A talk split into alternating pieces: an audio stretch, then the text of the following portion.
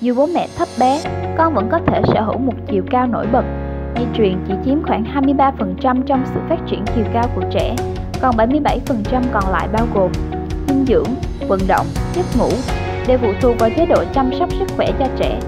Nếu chú ý đến việc bổ sung dinh dưỡng, vận động và giấc ngủ của con ngay từ nhỏ, thì trẻ có thể cao lớn vượt trội dù bố mẹ chỉ có chiều cao khiêm tốn. Quan tâm đến chế độ dinh dưỡng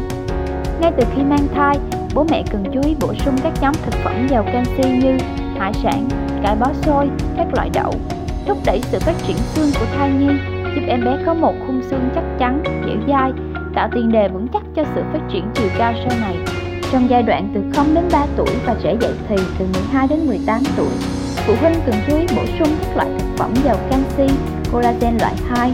magie, các vitamin và khoáng chất giúp hệ xương khớp phát triển tốt, sức khỏe. Thực đơn cần đa dạng nhằm kích thích khả năng ăn uống của trẻ. Ngoài ra, phụ huynh cũng nên cho trẻ sử dụng thêm sản phẩm hỗ trợ tăng chiều cao như thực phẩm chức năng, bổ sung đúng và đủ các dưỡng chất thiết yếu cho sự phát triển chiều cao, giúp trẻ cao lớn và khỏe mạnh. Vận động thường xuyên